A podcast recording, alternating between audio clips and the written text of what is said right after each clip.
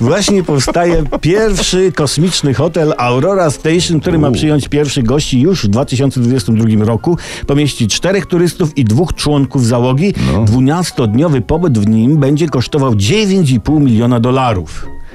Ale warto wysupłać te 9,5 miliona dolarów. No oczywiście na panią senator Ander trzeba będzie wydać więcej, bo ona musi tam do domu wczasowego dolecieć luksusową klasą. I czeka nas tam wiele atrakcji. Będzie można zostać lekceważonym przez panią senator, a więc nie byle kogo, ale też słońce będzie bliżej, łatwiej się będzie opalić. I podstawowe, słuchajcie, dla nas pytanie.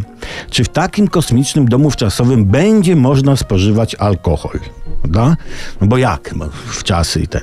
No ale słuchajcie, po co? Cały urlop w kosmosie będzie przebiegał w stanie nieważkości. Znaczy, jak ktoś przemyci flaszczynę, to se łyknie, nie? Ma sprawy jego.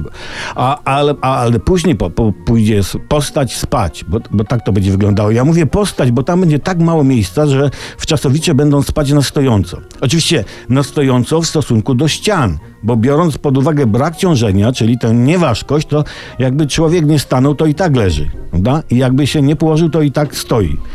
No ale jeśli kogoś nie będzie stać na wczasy w kosmosie, przewiduję, że parę takich osób się znajdzie, to przecież i tu na Ziemi można wprawić się w stan nieważkości, prawda? I mieć niezły ogląd, na przykład najbliższy weekend. A za 9,5 miliona?